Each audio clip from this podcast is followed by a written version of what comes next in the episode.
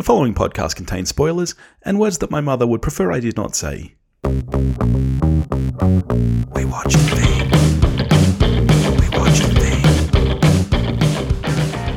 Hello, everybody, and welcome back to We Watched a Thing for another week of fun. This week is a big one. I knew that there was only one person I could get on the show to talk about this film with me. It is the biggest Marvel nerd I know, Sam Hurley from Movie Reviews in 20 Qs. How you doing, mate? I'm doing great, and I don't know if you mean that figuratively, liter- literally, metaphorically, whatever. It's probably all true. It's probably all true. Uh, I, mean- I am a beast of a man. So yes, I am a massive Marvel fan. That's correct. Every time Topher and I have spoken about a Marvel movie on this show, you have basically lost it at us through the phone telling us how wrong we are about everything we said. It's it's funny because like I listen to you guys and I cringe and I just keep cringing. And there's part of me that doesn't want to be that fucking nerd on the internet that's well actually well actually well actually. But there's some things I've just got to call out and be like what are you guys up to? You know? Some things. But yeah that, yeah I, that's that's that's me. That's me to a T. Yeah, so I was so excited to get you on the show to talk about this movie. We are, of course, talking about Eternals, the new MCU film, the 26th film in the Marvel Cinematic Universe. Uh, film was directed by Chloe Zhao, who wrote the screenplay with Patrick Burleigh, Ryan Firpo, and Kaz Firpo. It's got a massive ensemble cast starring Gemma Chan, Richard Madden, Kumail Nanjiani, Lia McHugh, Brian Tyree Henry, Lauren Ridloff, Barry Keoghan, Don Lee, Harish Patel, Kit Harington, Salma Hayek, and Angelina Jolie. And what is it about, Sam? tells the story of the Eternals, the Eternals being a creation of the Celestials, the Celestials being the creators of the universe, basically. And the Celestials send out groups of Eternals to different planets to help populate that planet. Those once they've finished populating the planet, it uh, there's a celestial inside the planet which draws life force from all the beings that are living on the planet. That celestial then awakens and destroys the universe, and they start all over again. Yep, yep. So you being, just if, if you haven't seen this film, you're probably sitting there going, "Is this guy on drugs?" yes, but that is what, that is the plot of this film, basically. So it's just it's we've got these main characters, and it tell it goes through their lives. It shows them over seven thousand years of existence, shaping the planet to get to present day Yes. Marvel Cinematic Universe. Yep, yep. Now, you being the nerd that you are, I know that you've read the the comics of the Eternals. Is that right? Hell's yeah, bitch! Is that a single story arc, or is that a like that's just a small run, isn't it? That can't be like an ongoing series. So the original Eternals came out in the mid '70s. It was written and drawn by Jack Kirby. Jack Yep. Kirby being the creative partner of Stan Lee, who basically basically they created the Hulk, Fantastic Four, Four, um, X Men. You know, quite a few of the main players, not Spider Man and Doctor Strange. That was uh, that was Steve Ditko. Yeah, but there's been other runs since then, and um, yeah, certainly it's it's not very close to the story. Like most most MCU films that like basically adopting comic book storylines, they're never very close. Civil War was nothing like Civil War in the comics. Winter Soldier was probably about the closest that we came to the Winter Soldier in the comics, but at the same time, yeah, it's it's a very loose adaptation. Yep. Okay. Cool. Now, before you saw this movie, I know that you had started to see the reviews come out. It, this film has been wildly divisive. It's the first MCU film to be rotten on the tomato scale. Yeah. Not that we put too much stock in the tomato scale, but you know, it's something to take note of. I am so curious to see which side of this fence we land on and uh, I don't, I don't know. Shall we hop into it then? Do you want to tell me what you thought of this movie? I do. I do, of course. That's why I'm fucking on this podcast. no, no. The end. Bye. See ya. Um, yeah, the it's it's an interesting one for me because because yeah, as, as you said, I'm a massive Marvel nerd. Absolutely love the MCU. Absolutely love everything they they've done so far. I get that it's very cookie cutter. I, I I know that people like to apply that to you know to Marvel films, and Yeah. it's like well well the villains always you know like a, a different version of themselves, and you know of the of the hero and all that sort of stuff. Like, I get it. I get It. there's a lot of similarities, and they've all got parent issues and all that sort of stuff. I get it. I get it. So for me, this film like I'll start with the positives because I've got a few positives and definitely got a few negatives. But for me, the the positives that came out of this was that they tried something different. Yep. This is not like any other MCU film that we've seen before, and it's I don't know, like to be honest, and I hate to say this, this is more like Justice League for me. This is more like Zack Snyder's Justice League, I where they've basically got very from. yeah, got very ambitious and basically just thrown a ton a ton out there and hope some of it stuck. And like visually amazing, Chloe Zhao. I mean, yeah, she's got a great eye for picking up, you know, like for creating scenes and creating environments and capturing the essence of characters. Can't fault that. So visually amazing. But um, I've got issues. I've got issues. So Okay. why don't why don't why don't you why don't you start having a bit of a chat before I get into Okay, Mr. all right. Mr. Negatron? Oh, okay, all right. This I think this is going to be an interesting episode then because I'm I'm going to throw in a BDBC, my friend. Ooh. Big Dizzle's big call. This is top five MCU for me. This film far and away blows Endgame out of the fucking water. I loved this movie, my friend.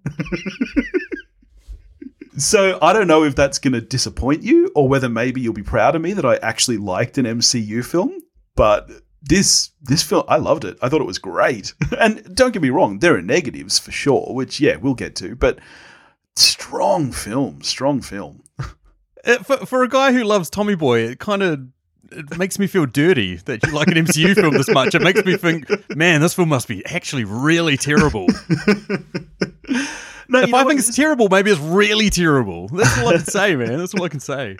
I um I di- I didn't go in with strong expectations. Like I'm not a massive MCU fan, as you know. I've liked quite a lot of them, but I'm I'm not.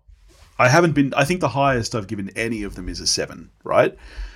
But I do really appreciate Chloe Zhao and her work. So I was very curious going into this. I knew nothing about it. I'd seen no trailers. I didn't even know that Angelina Jolie was in this film before I sat down in the cinema. I don't think Angelina Jolie knew that she was in this film. I don't think the people making this film knew Angelina Jolie was in this film. How little they gave her and Salma Hayek. See, all the negativeness is coming out. This is what I hate. See, They- here they- we go. And this is all right. Here's I'm unlike you where you started with the positives. I'm going to start with the negatives. All right. Hmm. Like you said, I can definitely see the similarities between this and Justice League. Yep.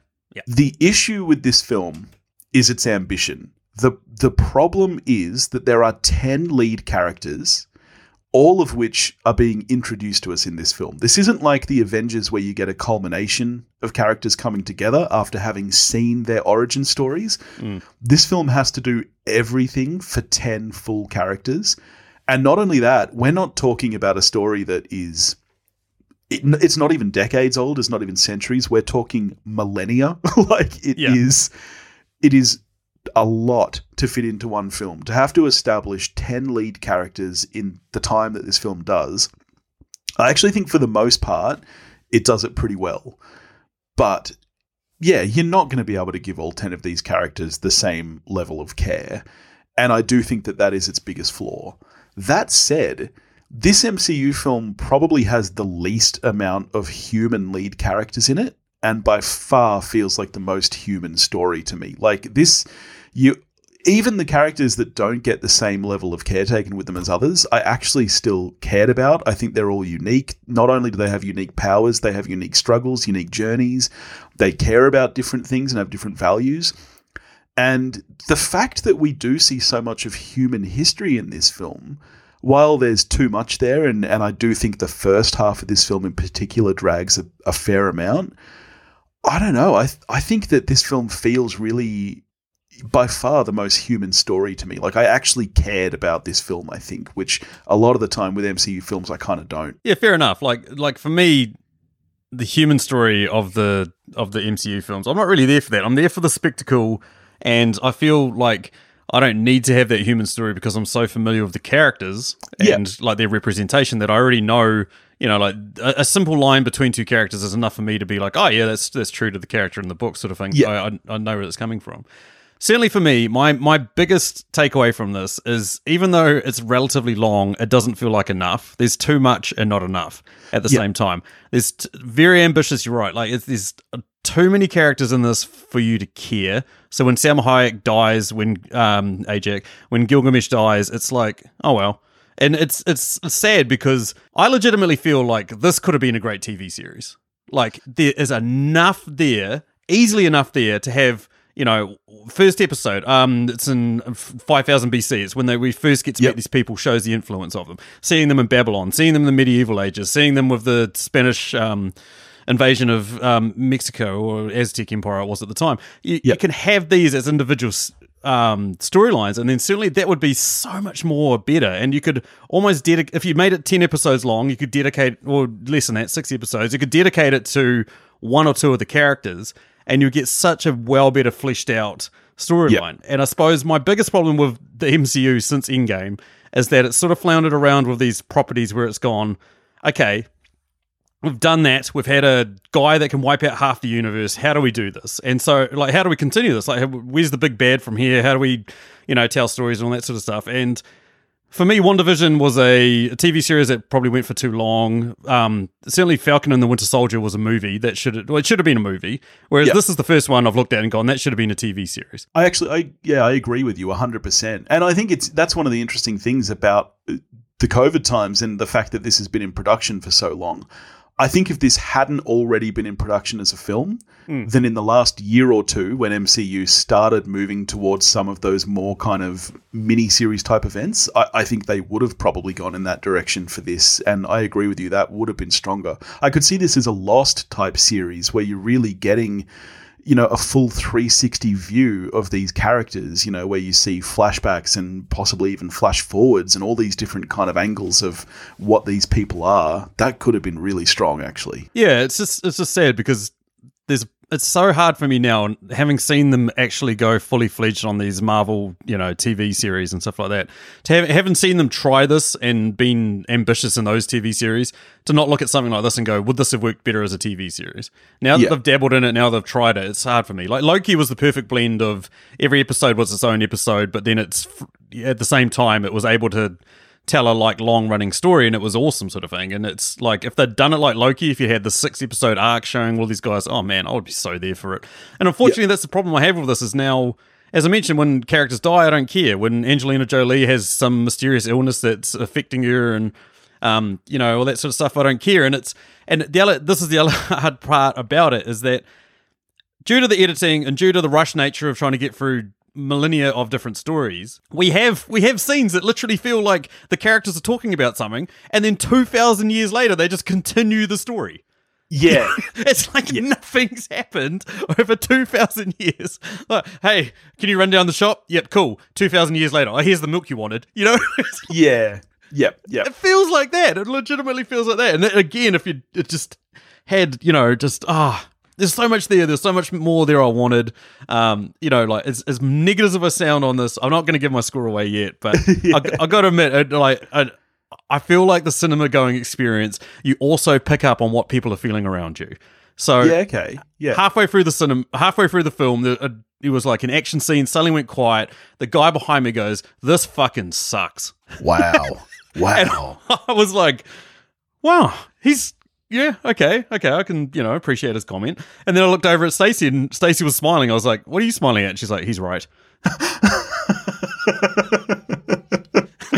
was like, hmm, okay. So, yeah, I mean, again, I've only seen it once. I always see every Marvel film at least twice before I make an opinion on it. So, if if you walked me out of Captain Marvel the first time, I would have gone, that's a you know, that's an average, mediocre, like right split down the middle film. But then the second time I watched it, I was like, I actually see more what they're going for. So I feel like this deserves a rewatch. So I feel like I'm being a little undu- unduly harsh on something. Yeah. But at the same time, yeah, there's oh, just yeah, there's a few few criticisms definitely. Yeah, for me, I feel like those criticisms are completely valid, like I said, and I do think this could work exceptionally well as a series rather than a film. But unlike you, I actually I found that I was caring about the characters. I think given they had so many to juggle and such a massive story, I think they balanced it pretty well. I do think, like I said, that the first half in particular, which is the one with the most flashbacks, Yeah. definitely begins to drag. And this film should be half an hour shorter. But like you say, it's already in some ways too short. But there's also not enough material for two films, for example. Like you couldn't, there's no way to split this down the middle, I don't think. Yeah, because you, yeah, you you basically be putting filler in, which you can get away with in TV series. You can't really get away with in a movie. You can't really suddenly have a, you know, random segue to two characters that you know need elaboration or need discussion. Yeah. And unfortunately, that was it because some of the some of the bit players come in and play massive roles towards the end, like Druig. Um, like he he's suddenly like all important. We've only had one like you know like real scene from him where he's you know basically just dismissed the whole group and said, "No, you guys are all a bunch of idiots. We shouldn't be doing this or that sort of stuff." And then you know plays sort of a key role at the end. Other ones too, like the sprite's turn. You know when she went from just being this girl who's fed up with being a teenage girl, even though you know does your body sh- like you know if you're physically a teenage girl but you're seven thousand years old, surely you've got the maturity of someone who's seven thousand years old, right? Like, Yeah. Yeah. and you're that- you're an alien, you're not human, so you're not. yes. That's one interesting thing I had with the film. Uh, Also, I mean, like, let's talk about the diversity of the cast. It's Oh, that's amazing. it's yeah. it's amazing. It's great. It's a little bit strange in some ways, given that they're meant to be aliens. They all have different accents. They're there for seven thousand years, living in different parts of the world, but their accents don't change. I know people who've moved to the UK for a year or two and all of a sudden adopt a different accent. no comment. so yeah, some of that is a little bit odd for me. Yeah, I find it strange as well because there was like like on our podcast we quite often have the what deep philosophical debate arose in you during this film, and um, one of the the one for me is like, do these guys? First of all, do these do they change body shapes and hair and all that sort of stuff? Because like, let's be honest, they're very fortunate to have modern haircuts, and Yeah. you know, seven thousand years ago, and they, they they just maintain those bodies for all of millennia. Like that's lucky for them, sort of thing. But yeah, it's one of those things. that's just like it's kind of odd. It's kind of Yeah. strange. the amount of weight I could gain in 7,000 years would be staggering. like, Yeah. If I was a mortal, if I couldn't have a heart attack, you have no idea how many double quarter pounders I would be smashing.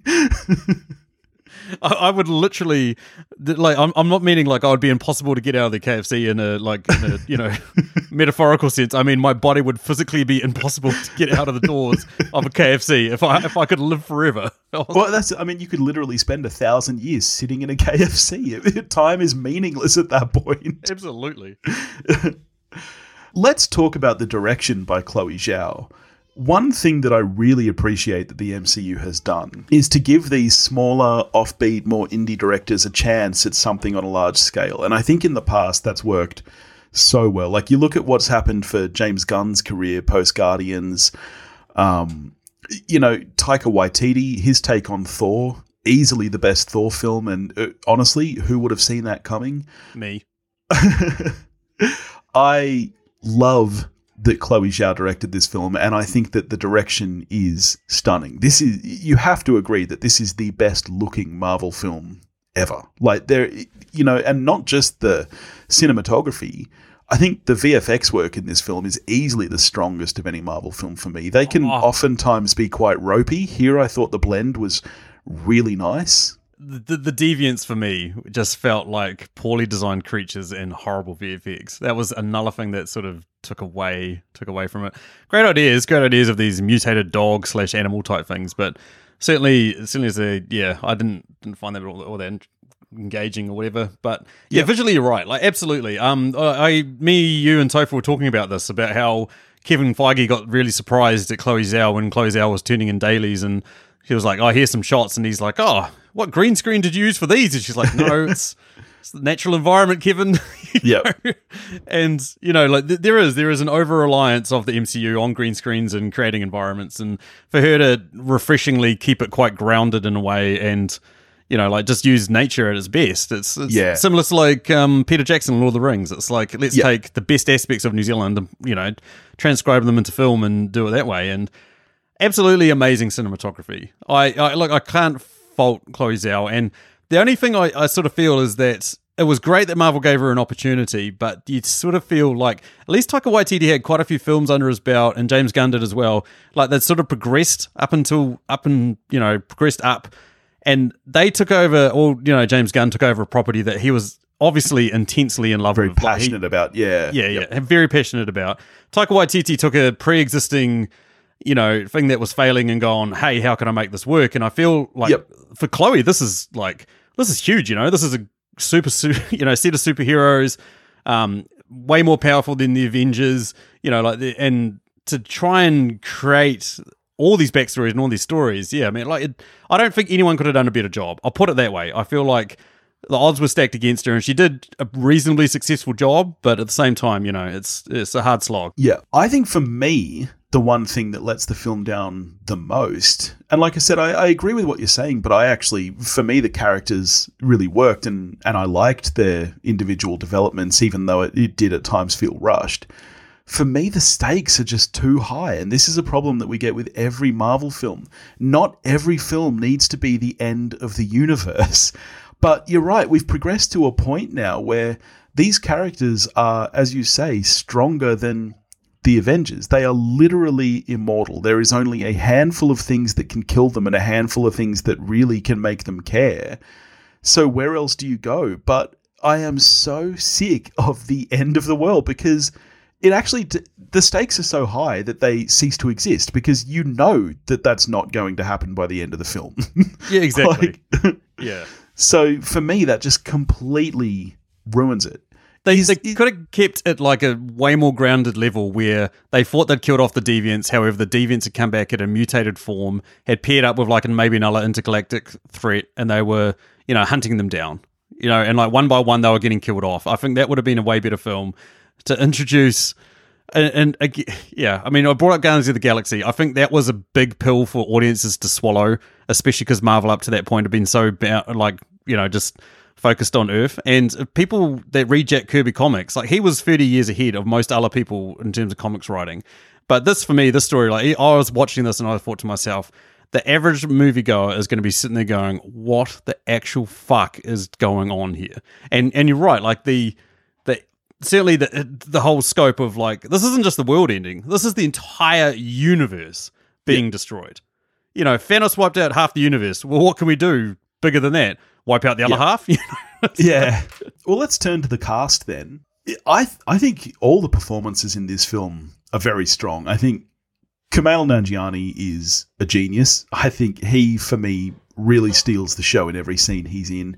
Gemma Chan as our lead, Cersei, is wonderful. It is an odd choice to have Richard Madden and Kit Harington in this film, both in love with a woman called Cersei. Yeah, it's odd, right? Very. It was Pretty took odd. me out every time. Pretty, pretty weird. Rob Stark is rolling over in his grave right now. yeah, but yeah, I thought all the performances were were really strong. Are there any that you thought were a little weak? Uh, no, no, look, I admittedly I loved all the performances in this, bar one, and we'll get to him very soon. Oh, um, interesting. But, yeah, interesting is right. Um, the every single one of them was great, and they did the best with what they had. You know, like I'm a massive Salma Hayek fan, massive Angelina Jolie fan. I'm so glad that she's back doing blockbusters because she carries a presence, uh, a, you know, an ethereal beauty as well as like a, a screen presence that's, you know, hardly anybody can replicate. So to see her in this was like, this is awesome. Um, and then the other characters like Madden, I mean, he it was obvious from the get go that he was obviously a bit dodgy for me. Like I was just like, no, something's not right with him. Kit Harington, seeing him actually have fun, you know, like Yeah, yeah, uh, Gemma Chan was great. You know, uh, it was kind of funny that she became the main character of this film. You know, it was sort of, it's like when you see the promotion for it and you see uh, Salma Hayek standing in the front, or you see Madden in quite a lot of the action scenes, given that he's pretty much Superman. So, you know, his action is Yeah. going to be way better than most of the other characters. You know, it was, it was kind of surprising, like surprising when Gemma Chan took over as basically being the lead. But I, I loved it. I loved it because I think she's an incredibly talented actress.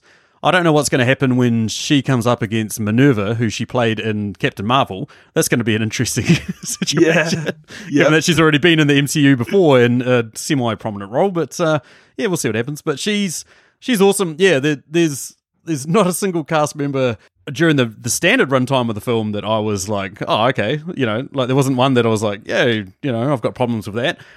Brian Tyree Henry was also good. Um, haven't really mentioned him enough, but the the one that um threw me the most was the first post credit scene. You know, Pip the Troll comes out. Yay, Patton Oswalt, that's great. And then Star Fox, aka Eros, comes out, and it's played by Harry Styles. Harry Styles. Harry Styles. I was like, oh no, what have you done now, Marvel? You've sold out. You're catering to the teenage girl audience, you motherfuckers. who I didn't recognize. My wife turned to me and she said, "Harry Styles is in this," and I was like, "Who?" Don't lie, Billy. We know you were. we know you're a massive One Direction fan. Or, but yeah, Harry Styles. I mean, I'll, I'll give him a chance.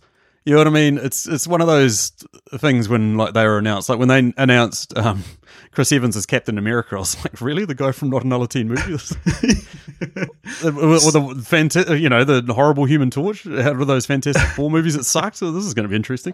So I've got to give him a chance. But I must admit, when he popped up and all swami and all that sort of stuff, I was like, oh, no, no. Now, I'm assuming with a name like Star Fox, even though he's um, Thanos' brother, he's a good guy, right? He is. So basically, when he was born, he was basically a normal birth and became another Eternal. Whereas Thanos somehow got a bit of a bit of deviant DNA mixed into him, hence why he's so ugly and purple and stuff. Yeah.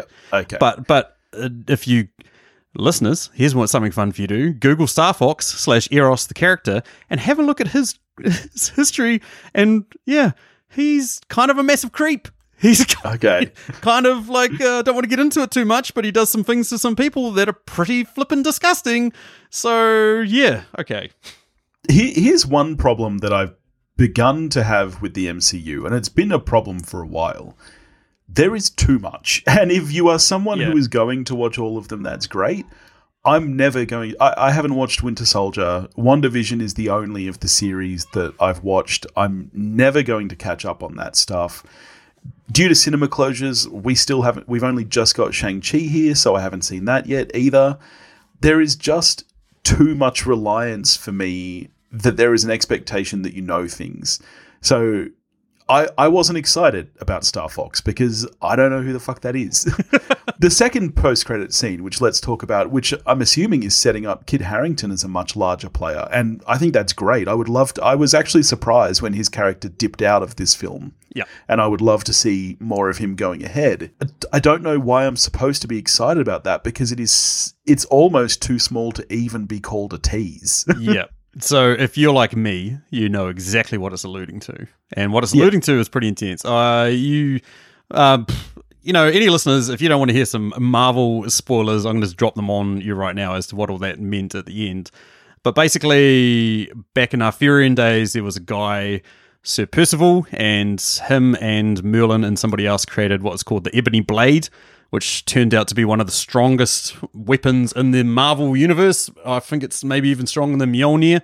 It basically makes the the bearer of it invincible, immortal, all that sort of fun stuff. And so the guy that first wielded it became what's called the Black Knight, and Dane Whitman, who is Kit Harington's character, is also the Black Knight. When he says to um, Cersei, I've looked into my family history and found something interesting, yeah, that's what he's alluding to. And then the Ebony Blade at the end is um, basically him deciding whether he wants to take it up or not. So the thing about taking it up is that once you take it up, yes, you become immortal and that sort of stuff, but you have an unsatiable desire to kill people.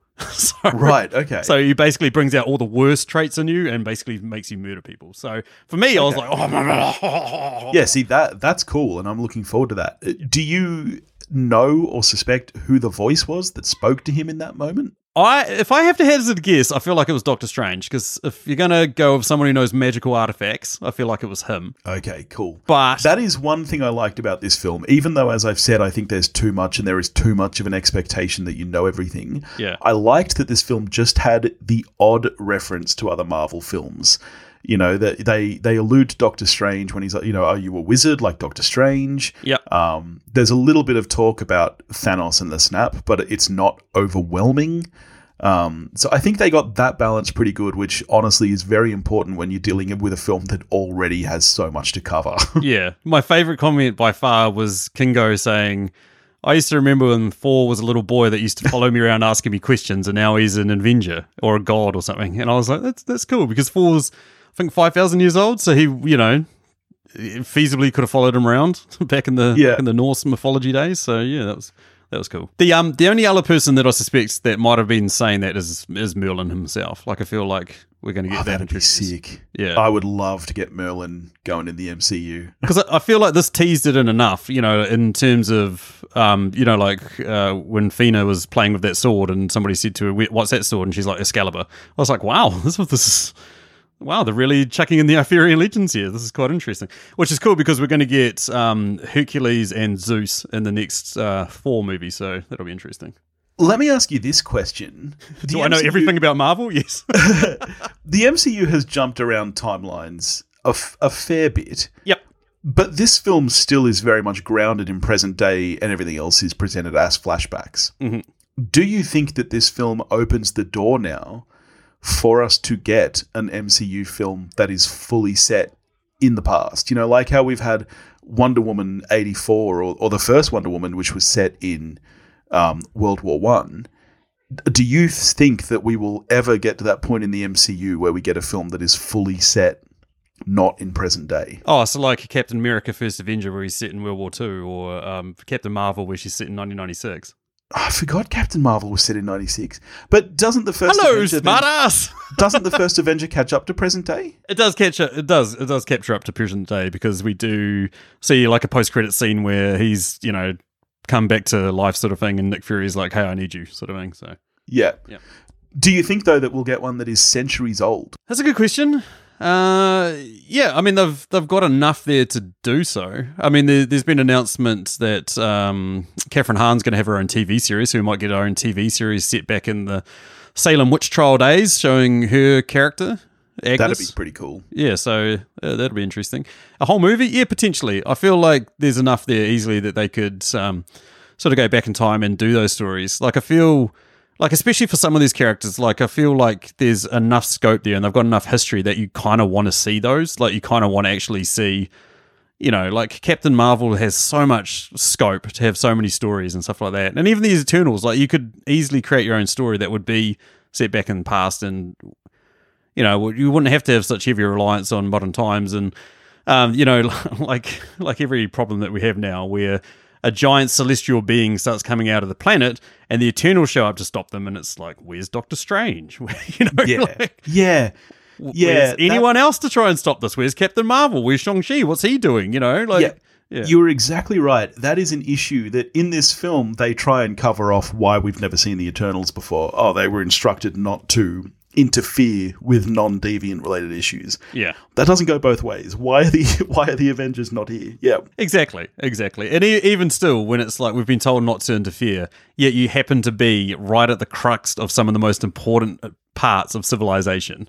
You know, like you don't feel like you'd, you know, show up. Admittedly, though, like if we'd had the Eternals battle Thanos, it would have been a very short fight. True, but I mean, doesn't that? I I mean, isn't that something that they actually would interfere with? Like their goal essentially is to keep the population of the planet up. Yeah. So if Thanos' plan is to halve that, why are they not interfering? Like, why would they not have been instructed to to stop that?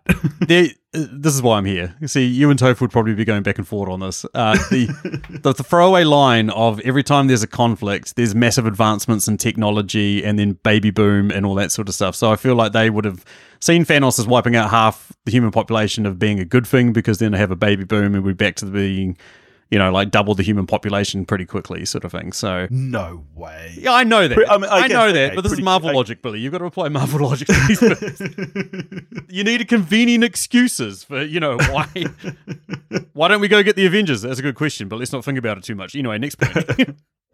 Um, we would be remiss to not mention the score by Ramin Djawadi, which Yep. I think is easily the best Marvel score since the original Avengers theme. yep. Um, yeah, it's, it's beautiful. Yep. It's really, really gorgeous, and it just accentuates just how lovely the look of this film is. Yeah, absolutely. It's yeah, it complements it well.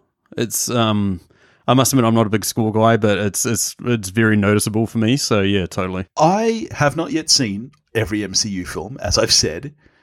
Is this our first openly homosexual character in Brian Tyree Henry? And is this the first gay kiss that we've had in the MCU? The only one that's come close was when one of the Russo brothers played himself and said, um, you know, it's in Endgame where they're talking about the snap and everything that's happened, and they're talking to Captain America, and he basically says, you know, I lost my partner, he was a good man type thing.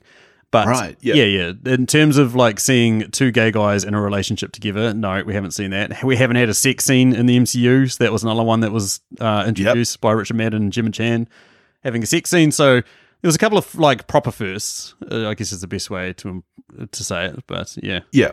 I mean, film gets a massive tick for diversity for sure. Like, the Yeah. cast is wonderful. Yeah, so much so that it's been banned in um, a couple of countries because Marvel or Disney refused to actually edit out some of that stuff. But you know what? Good on Marvel and Disney because in the past they would have edited stuff out. Yeah, no, yeah, Disney especially. Yeah, that's a good question. It's a good question. I mean, Disney certainly have edited stuff out for, for releases in, in China. I I know they removed the girl on girl kiss at the end of Star Wars, one of the Star Wars Yeah. films. I know they removed that for international audiences. Yeah, So, how are you scoring this? I'm scoring this with numbers. I am going to give it. I'm going to give it the benefit of a doubt. I was going to give it a five, but I'm going to give it a. Which for, for me, a five is like there's enough there that it's good, but there's also enough there that's bad, and you probably wouldn't recommend this to people to run out and see it. Six is like s- soft recommends. I'm bouncing between the two, but I'm going to give it the benefit of the doubt, and I think that I'll like it a lot more if I see it again. So I'm going to give it a six. Yep. I'm give it a yeah, six. cool. Uh, as much as you say this is the bo- uh, top five MCU, this is bottom five for me. Legitimately Right. Thor two, I would give a four. Um, and then Iron Man two, Age of Ultron, a couple of them are probably fives to sixes. You know, they've got a couple of redeeming features. Whereas Thor two is legitimately a fail for me, and I'm I'm surprised that's a green splot. I'm surprised that's not a green splotch on the on the Rotten Tomatoes scores. But yeah, Right. I'm a, I'm a 7 out of 10 on this. I had a really, really good time with this film. Definitely has flaws, plenty of flaws, but I think that the positives outweigh those for me, probably for the f- second time after the original Guardians film. Yeah, yeah. Fair enough. Oh, cool. You enjoyed it more than me. Did you expect that? Did you I know. Fucking, did anyone Who, expect who that? would who would have thought that an MCU film where I would be a higher score than you? That's insane. It is insane, right? It's absolutely insane. All right, well, can you tell people where they can find your wonderful show, Sam? I, host the podcast Movie Reviews in 20 Qs. We are doing this film. We've got 20 questions that we're asking about it. If you want to f- come and listen and find out which Eternal I think was the first to have sex with a human, stuff like that, really in depth you know, questions that really probe right into this, or you know stuff like if I was an Eternal, how what technology? Uh, if I was Phastos, you know the guy that creates all the technology, what bit of technology I'd leave in the ground five thousand years ago just to troll humanity now when they dig it up and go, what the hell? This fleshlight's five thousand years old. What's this doing here?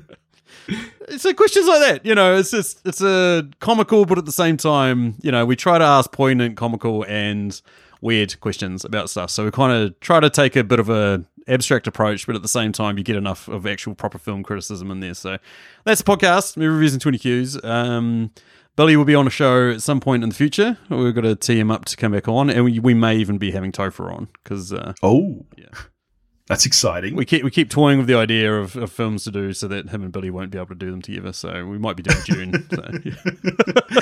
Well, speaking of Topher and Dune, Topher is joining me this Thursday talking about Lynch's 1984 Dune. Really? Oh. Yes, really. So that's going to be fun. The return of Toph to the show. Uh, and then the week after that, I'll be checking out Red Notice with Dan from Netflix and Swill. I would rather hang myself than watch 1984's Dune. Uh, I, I actually have rewatched it recently. That's why I'm That's- saying this. It's yeah. legitimately terrible. Well, listen next week to find out.